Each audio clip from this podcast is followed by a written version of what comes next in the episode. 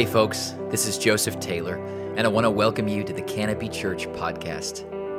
We are a brand new church practicing the way of Jesus for the renewal of Chicago. We're so glad you've joined us today. I wanted to let you know that we are gearing up for our official online launch on January 3rd. This will be a big step into what's next, and we sincerely hope you'll not only consider joining us, but also invite some others to join you. Okay, let's jump in. Well, today we are continuing our series called Pushing Back the Darkness, where we've been building out a biblical theology of the practice of celebration. In our first week, we looked at how we are in this in between, this liminal space, where we are on a massive scale, leaving behind much of what has come before, and yet not yet able to see what is coming next. In some ways, the season of Advent is the observance and even the celebration of liminality every year as we observe the what we could call the liminal space between the first coming of Christ and his second coming where he completes his work of renewing all things. Next, we looked at how the genesis of our celebration, or the root or the source of our celebration, is found in the person, the character, and the activity of God Himself. How creation in the beginning was the overflow of love and delight and, and shared as an intimate dance between Father, Son, and Holy Spirit. We saw how our Trinitarian God dances and sings and celebrates over us providing a root cause and infinite fuel for our celebration. Contrary to popular belief, God is the happiest, most joyful, and celebratory person or persons who has ever existed. Next, we consider the biblical case for celebration as a discipline. And I made the argument that celebration is an absolute priority for God and a command for his people. It is thus a matter of obedience, and it must be a priority for us, one that we budget and that we plan for rhythmically, both as individuals and corporately as a church. It's a discipline that must affect our wallets and our calendars. The rhythmic practice of celebration. It ties us into the larger story, the truer story of who we are and of what God is on about in the world and in history. And finally, last week, we looked at why we engage in this kind of peculiar celebratory practice of singing every time we meet. As we saw, we sing in order to remember, in order to realign our hearts. And we sing in order to respond to God. So, whether you fancy yourself as a singer or not, as Psalm 33 tells us, in light of who God is and what He has done for us, it is a good and appropriate response for us to sing. And there is significant power that is unleashed when we sing. As, as author Margaret Feinberg has written, when we fight back with joy, we awaken to the deepest reality of our identity as beloved, delightful children of God. Before we turn next week to a full throated celebration of the coming of the Messiah, Today, we have to kind of round out our teaching on the theology of celebration by looking at one last big kind of missing piece of this theology. Now, Proverbs tells us that pride comes before a fall. And there's an entire category of sports fail videos known as premature celebrations that prove the point of the proverb pretty hilariously. Take this one, for example. where a guy begins celebrating finishing the Ironman triathlon. This is after having swam 2.4 miles, biked 112 miles, and then run an entire marathon besides. And with like three feet to go, he begins celebrating and breaks his foot. He seemed to have a good attitude about it, though. Or take this one where a college runner racing in the 3,000 meter steeplechase begins celebrating his victory before the home crowd right before being overtaken and losing the race. Oof, that hurts. Or here we've got a professional billiards player competing in Europe, and he thinks he's got it in the bag. So he begins showboating right before scratching to lose the game. Is it a game in billiards? Match? Who knows? And this one's my favorite because it's just really fun to laugh at professional golfers. So, this guy, he is sure that he nailed this putt. And in his assurance, he tosses his club in the air and knocks the ball away from the hole while face planting into the green. Celebrating prematurely is a particularly embarrassing way to fail in sports. But there is a danger that our Christian celebrations could take on a similarly embarrassing and inappropriate tone if they are done prematurely. You see, th- there is this key ingredient that we each must bring if our celebration is to be true and honest and joyful. Richard Foster gets us in the ballpark when he writes, quote, Some people live in such a way that it is impossible to have any kind of happiness in their home. But then they go to church and sing songs and pray in the Spirit, hoping that God will somehow give them an infusion of joy to make it through the day. They are looking for some kind of heavenly transfusion that will bypass the misery of their daily lives and give them joy. But God's desire is to transform the misery, not bypass it. So if we think that our singing and our celebrations and our worship on their own will transform our lives and bring us happiness, we're deluded. On the contrary, if this key ingredient that we each must bring to our celebration is missing, our celebrations could become destructive, embarrassing, offensive even to God. Rather than push back the darkness, our celebrations will then just import the darkness into our Christian community, perhaps with a happy facade kind of slapped on it.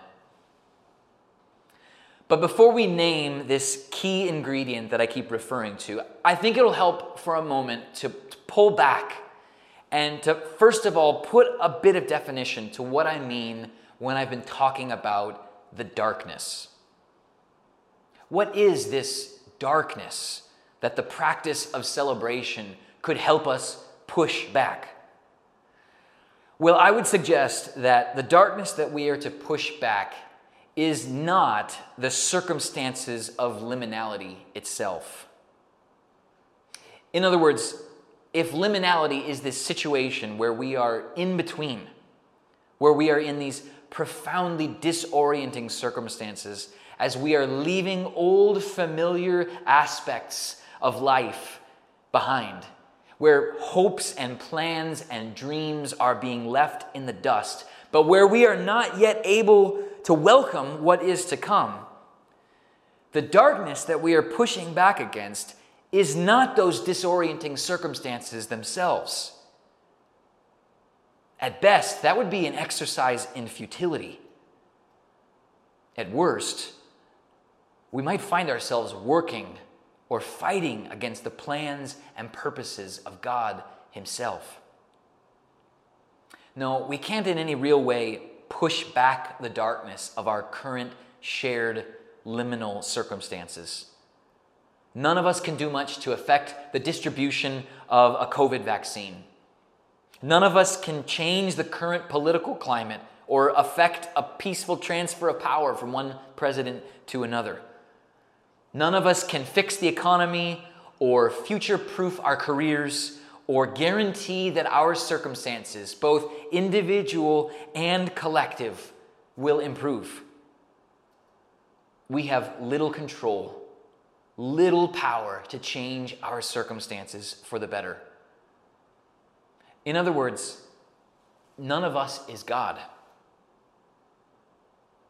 So, what then is this darkness that we might somehow push back, in part, by a disciplined practice of celebration? Where can we meaningfully push back the darkness from our lives? I would suggest that there are four key types of darkness, or four dimensions to the darkness, that our celebration can actively work against. They are fear, despair, injustice, and sin. A brief word about the first three, and then kind of an extended word about the last. Extended because it is critically important for our topic today. So, first, a brief word about fear. As we have seen several times in this series, celebration, and singing in particular are potent weapons for fighting back against fear.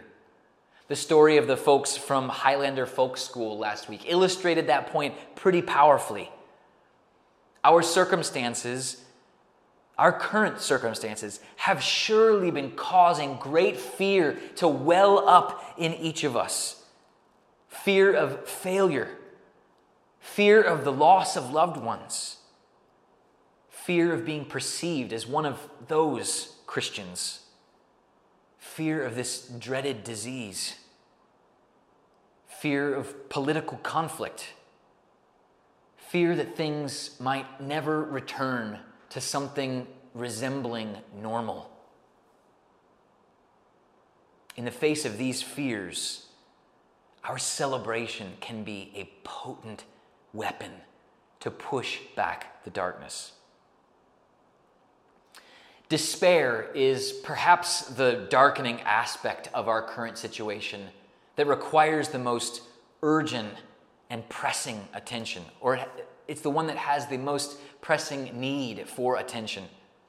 The stats that we are seeing with regard to suicide, depression, drug abuse, alcoholism, and mental health more generally, they are truly alarming. And all of these stats surely bear out the truth that widespread despair is coursing through our society.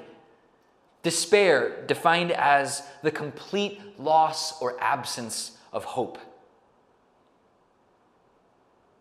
Maybe you have felt despair darken your heart in recent days.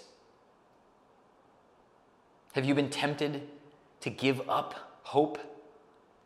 To believe that God doesn't care about you or, or can't or won't come through for you, we must push back against the darkness of despair. With regard to the darkness of injustice, it seems pretty clear to me that God has ordained that 2020 should serve as a catalytic moment for our country a moment of reckoning with our country's original sins of racism and white supremacy. It seems clear that God has ordained it, that this should be a time where we confront the realities of systemic injustice.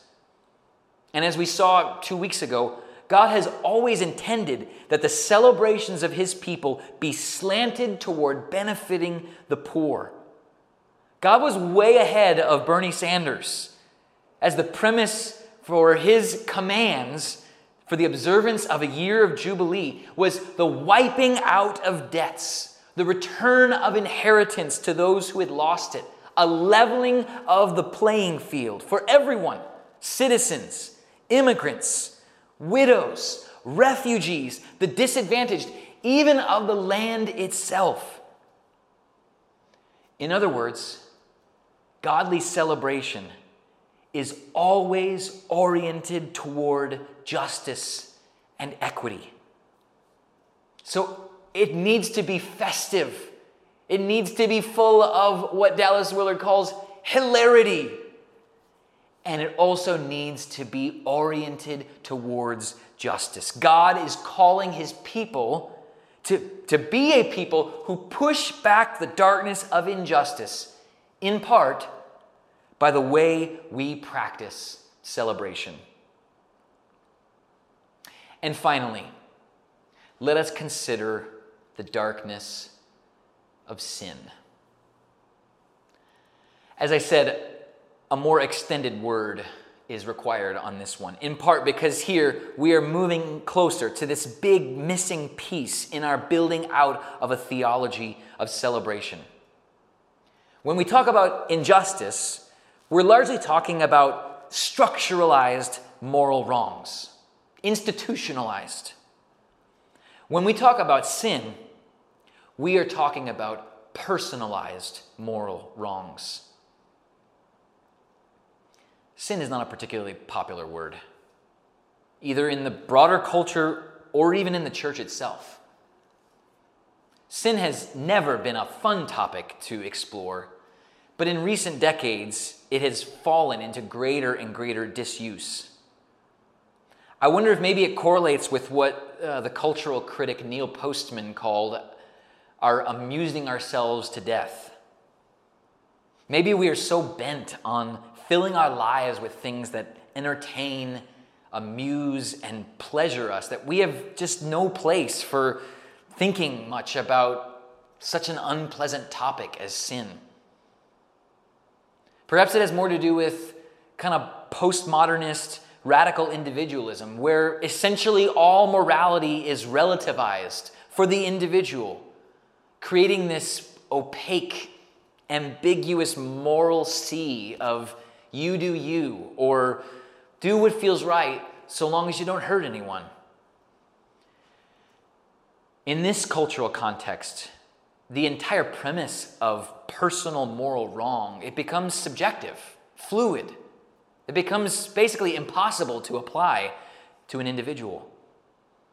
To the moral relativist, sin as the violation of some objective moral standard, it ends up making basically no coherent sense.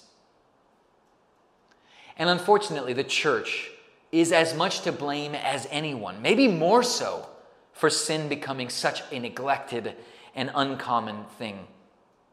Scholar David Wells has pondered and written a great deal about this shift away from the language and the concepts of sin in late modern Western Christianity.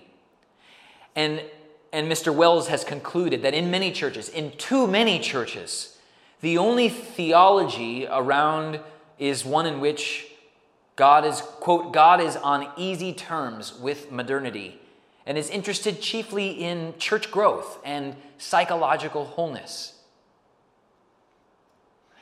Yet, even if we believe that God cares about our psychological wholeness, and I absolutely believe that we should, we still have no reason to neglect acknowledging and talking about sin. Quite the contrary. In 1973, the world renowned psychiatrist Karl Menninger wrote Whatever Became of Sin, the title of his book. And in this book, the doctor projected that the day would come when sin would no longer be an element of human vernacular. He speculated that the language of sin and wrongdoing as explanations for the state of the world and as an explanation for the state of individual life would be replaced by rationalizations exclu- uh, excusing individual accountability. Menninger lamented the loss of awareness in American society of human wrongdoing, which he defined as behavior that violates the moral code or the individual conscience, or both. Behavior which pains or harms or disturbs my neighbor or me, myself. Menninger predicted the term sin would be completely replaced with words like illness, disorder, dysfunction, and syndrome. The human condition, he saw, would be excused as a product of biochemistry, environment, upbringing, and trauma. Now, bear in mind, Menninger's interest in the entire topic was psychiatric. He was a practicing psychiatrist, and he had come to believe that much of mental health is symptomatic of moral health. That people who engaged in significant and unacknowledged wrongdoing tended to become edgy and depressed. Conversely, he believed that people who honestly and frankly acknowledged their wrongdoing and then made appropriate changes to their lives away from that wrongdoing tended to become much happier and more well adjusted. So, for Menninger, the confession of sin and the amendment or the alteration of life, what in Christian theology has historically been called repentance, Menninger believed that these two practices, confession and repentance, were two of the most psychologically healthy things a person could do. And he wrote that sinfulness was therefore one of the most hopeful diagnoses a psychiatrist could make. In his view, this was a sickness that the patient could do something about without pills. Well, Menninger wrote all, all of that 40 years ago. And it would be amazing to sit here today and to say that things have changed significantly for the better since that time. But of course, they haven't. Whatever the exact cause or causes of its popular disuse, sin is no longer a common word in human vernacular. And yet, it is one that we cannot ignore. We must not. It features prominently, irreplaceably in the biblical narrative. And it inherently factors in to our individual life stories, whether we would acknowledge it or not. It factors into the state of our lives right now, at this very moment.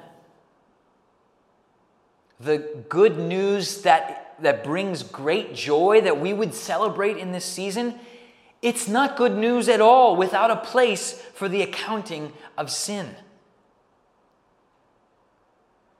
The Bible has a lot to say about sin, way more than we could cover today. The pictures and the concepts that the scriptures put forward are varied and they are comprehensive. Sin is a beast crouching at the door. Sin is the missing of a target, a wandering from the path, a straying from the fold. Sin is a hard heart or a stiff neck. It's both the overstepping of a line and the failure to reach one.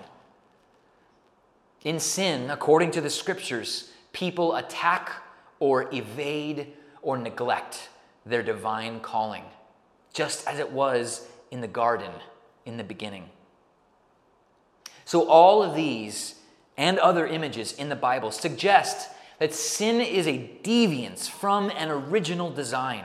So, that one of the most fundamentally biblical things that we could say about sin is that even when sin is common, it is never normal. Sin is an abnormal disruption of the created harmony and then it's the resistance to the restoration of that harmony.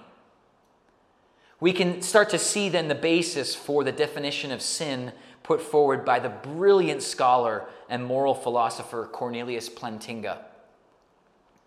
He defines sin as the culpable disturbance of shalom. Let's break that down for a moment. Culpable in that we are each individually morally responsible. Disturbance in that sin is not just a, a slip up, it's not just an oops, not just a light, laughable mistake. It is a disturbance. And what does it disturb? Shalom. God's design for peace and order and goodness for all of His creation. Sin disturbs and warps the fabric of our reality.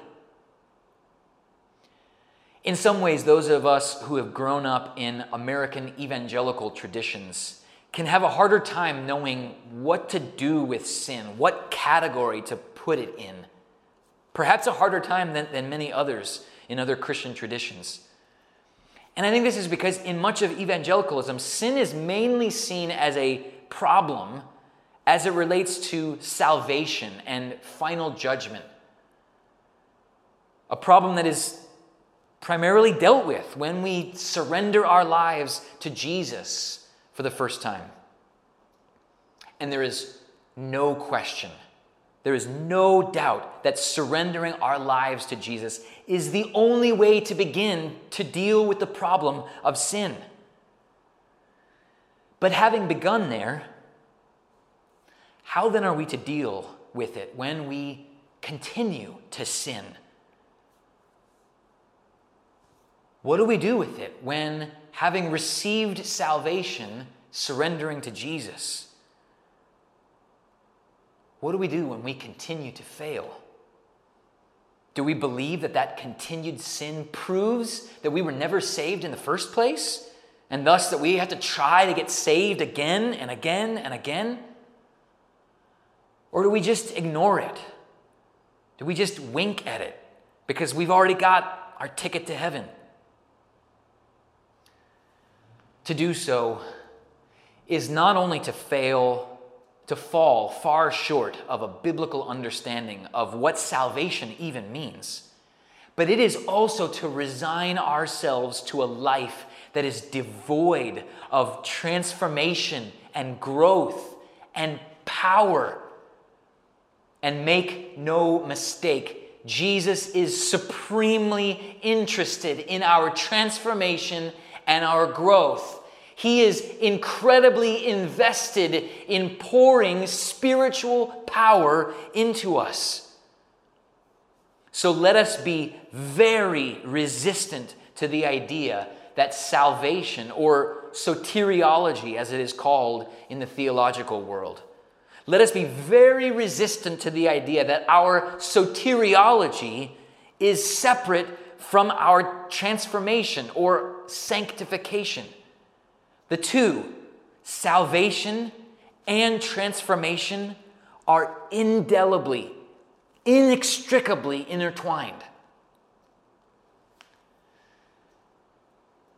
Now, here's the hard reality that we each must face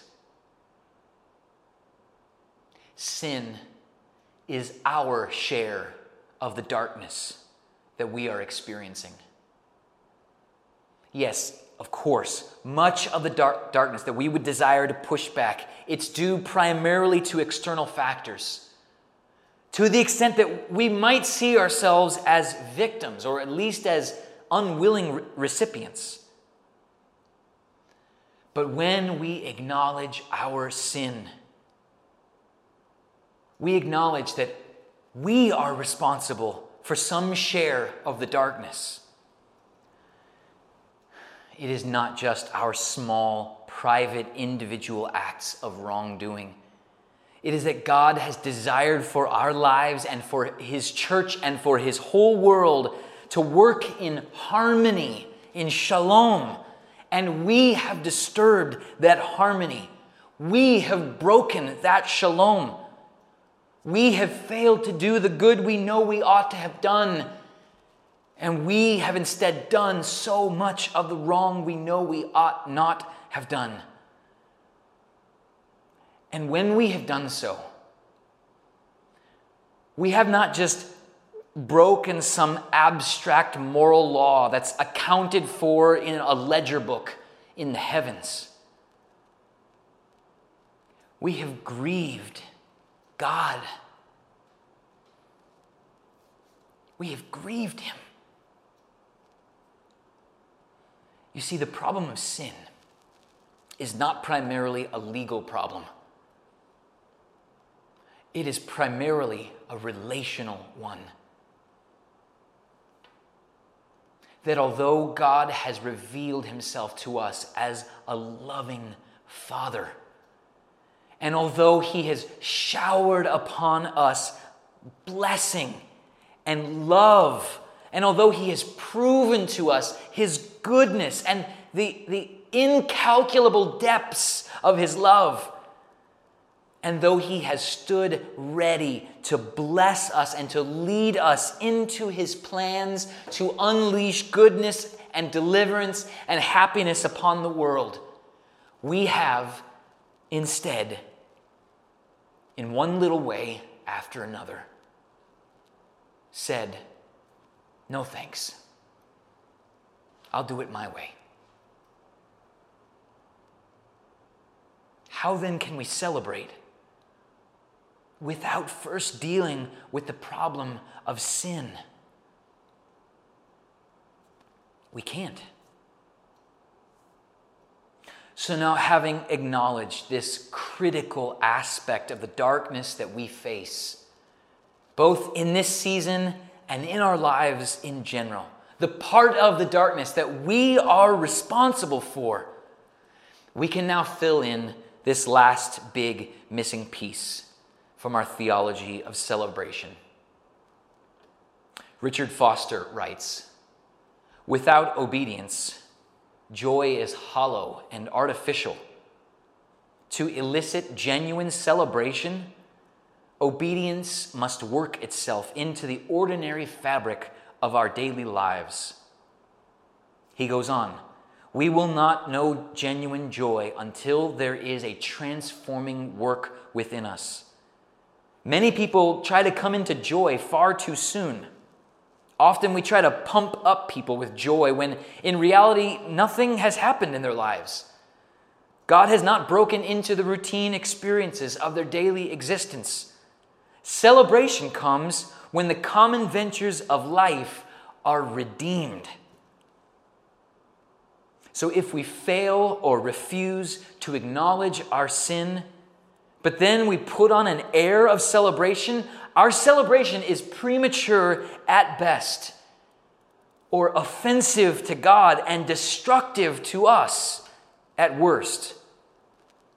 So, this last missing piece of our theology of celebration, I've already alluded to it. It's repentance. This is why Paul writes to the Corinthians about their celebration of the Eucharist. He writes, But in the following instructions, I cannot praise you, for it sounds as if more harm than good is done when you meet together. First, I hear that there are divisions among you when you meet as a church, and to some extent I believe it. But of course, there must be divisions among you so that you will have so that you who have God's approval will be recognized. When you meet together, you are not really interested in the Lord's Supper.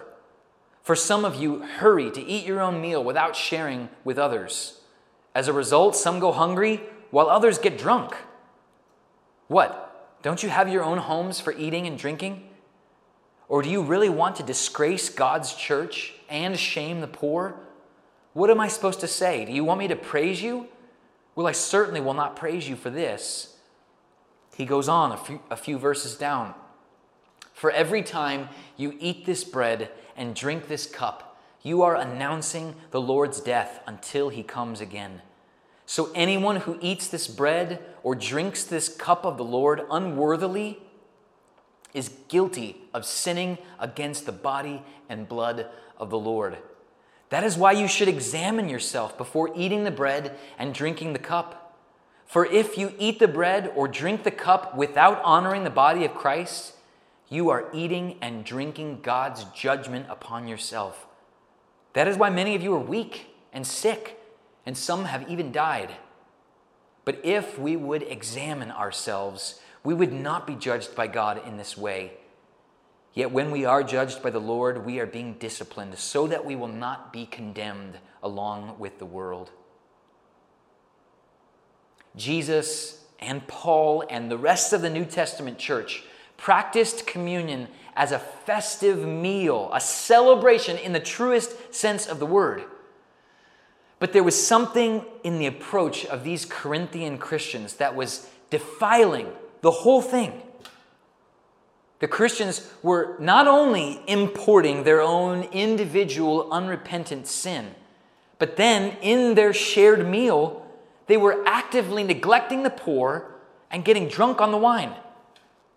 And Paul says that by doing so, they were inviting the wrath and the judgment of God upon themselves.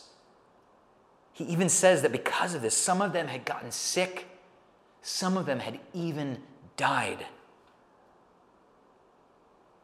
Which brings me to my central point for today.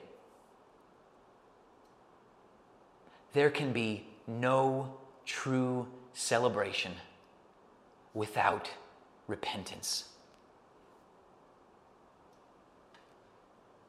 As you survey the landscape of your life, the state of your key relationships, the habits and the rhythms and the choices that make up your daily existence, your life as it is right now. Are you accounting for your own sin?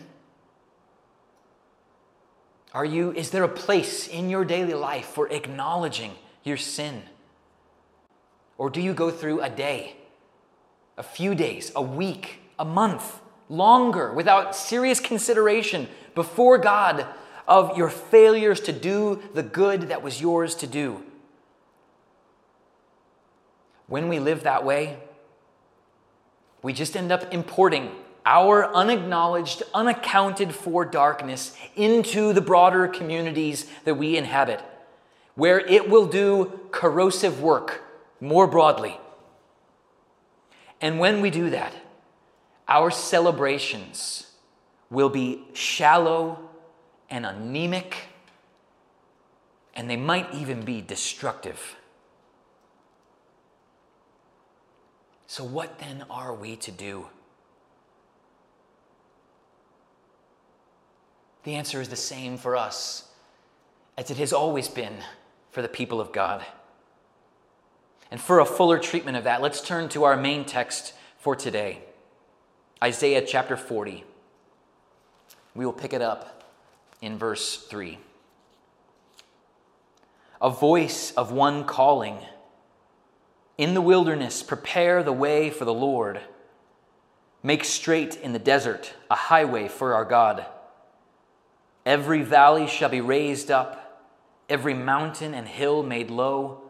The rough ground shall become level, the rugged places a plain, and the glory of the Lord will be revealed, and all people will see it together, for the mouth of the Lord has spoken. Notice the voice is saying to prepare the way where? In the wilderness in the midbar, the Hebrew word that we looked at a few weeks ago.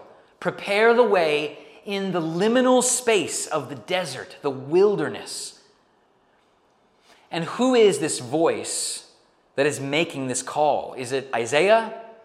Is it someone else? Well, all four gospel writers would later tell us that Isaiah was looking ahead in time and he was hearing the voice of none other than Jesus' own cousin, John the Baptist. And at the heart of John's message and his ministry was this prepare the way. Prepare the way. The Lord is coming, he said, so get yourselves ready. This is what the liminal space is for to prepare the way for the coming of the Lord. This is why God leads his people into and through the wilderness, so that he can come to them in fullness, with power, with healing in his wings. In the wilderness, the prophetic call is to prepare the way. I want to be very clear here. In the season of Advent, year after year, we look ahead to the end of history when Jesus will finally, fully come again in power to set everything right that has gone so horribly wrong.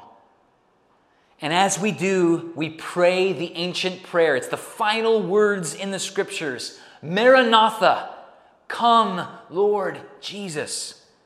And let us never stop looking to that distant horizon. But in this liminal space, in this season of darkness, we need to have an expectation and a prayer that is far more immediate than just some distant, abstract idea of Him coming somewhere off in the distant future. We need Him now. We need His presence now. We need His healing and His deliverance now. We need Him to save the soul of our society now. We need a rescue from our sin now. We need Maranatha. Come, Lord Jesus. Now. And the prophetic call is the same to us now as it was to Judah in Isaiah's day, the same as it was to the crowds in the Galilean wilderness in, John's day. Prepare the way. Get yourselves ready. John the Baptist, through the pen of Isaiah, 700 years in advance, says to us, 2,000 years later, 2,700 years after Isaiah, he says, Prepare the way for the Lord. Make straight in the desert a highway for our God. Every valley shall be raised up, and every mountain and hill made low. The rough ground shall become level the rugged places a plain. John Wesley would pick up this idea and later pen the lyrics Let every heart prepare him room. The Savior is coming. We're on the threshold of a full celebration of his coming. He is coming not just in the distant future, it is imminent. He is coming to deliver his people from the judgment of God and from the power of sin. So, will you prepare your heart? Will you create room for him? Will you clear out the clutter of your own disordered desires? the power of sin is considerable. It wreaks havoc on our lives and on our world. It plays out in the way a husband speaks to his wife. It plays out in the way a student quietly plagiarizes in their writing. In the way an employee takes smug satisfaction in their boss or their colleague failing. It plays out in the way we withhold our money and our resources from the poor and from the church, in the way we withhold our affection from our family members, in the way we overindulge in pleasure and entertainment, in the way we neglect prayer and worship, in countless other ways. We become enslaved so that we do what we don't want to do and we don't do what we do want to do. Maybe you feel the thrum of guilt from something something that's just happened in your life, something that you have just done. Or maybe there's something from months ago, maybe it's from years ago that you just never dealt with. You said to yourself, I'm just going to take this to the grave. I'm never going to tell anyone about this. Maybe you lied to someone. Maybe you did something that caused someone a great deal of pain. Jesus is calling you this afternoon to own up, to admit it, to bring it out into the open so that His light, the radiance of His love, can shine on it. And as we look to celebrate this season, the coming of Messiah in history, there can be no true celebration without repentance. So, right now, just right where you are, can I ask you to, to close your eyes if you're able? Maybe kids are screaming in the background. Maybe, maybe you're somewhere where it's not appropriate. But if you can, would you close your eyes? Would you tune the, the ears of your heart, so to speak, to listen, to hear that Jesus is calling to you? He is knocking at the door. He is inviting you to draw near. Though you have grieved him, even though you have pushed him away, yet he is coming with an offering of living water.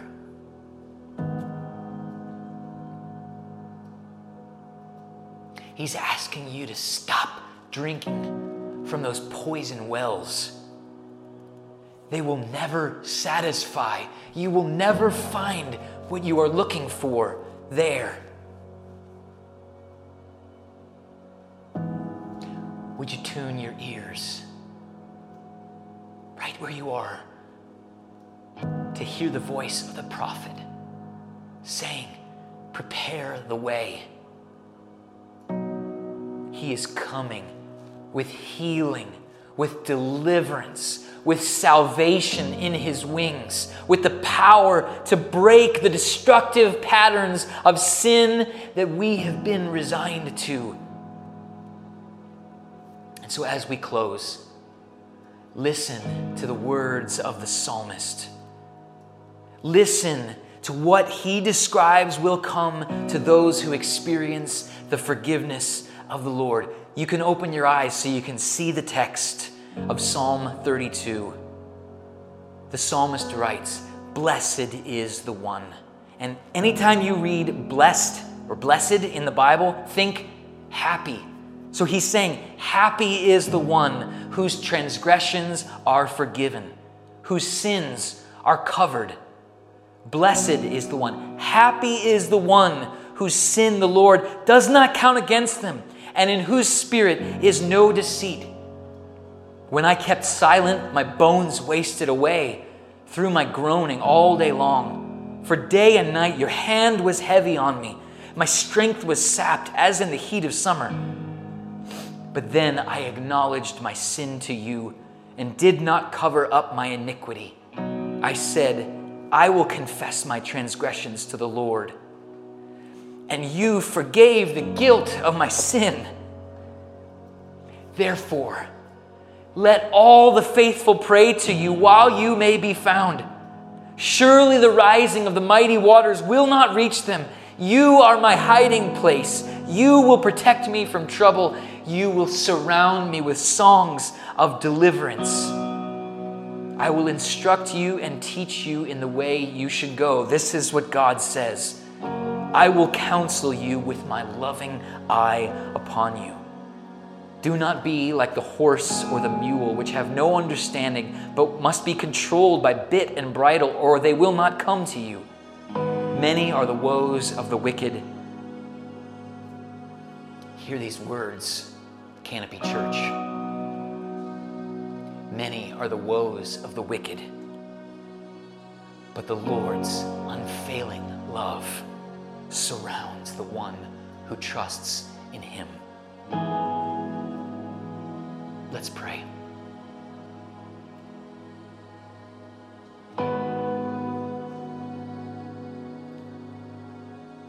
Lord Jesus Christ, Son of God,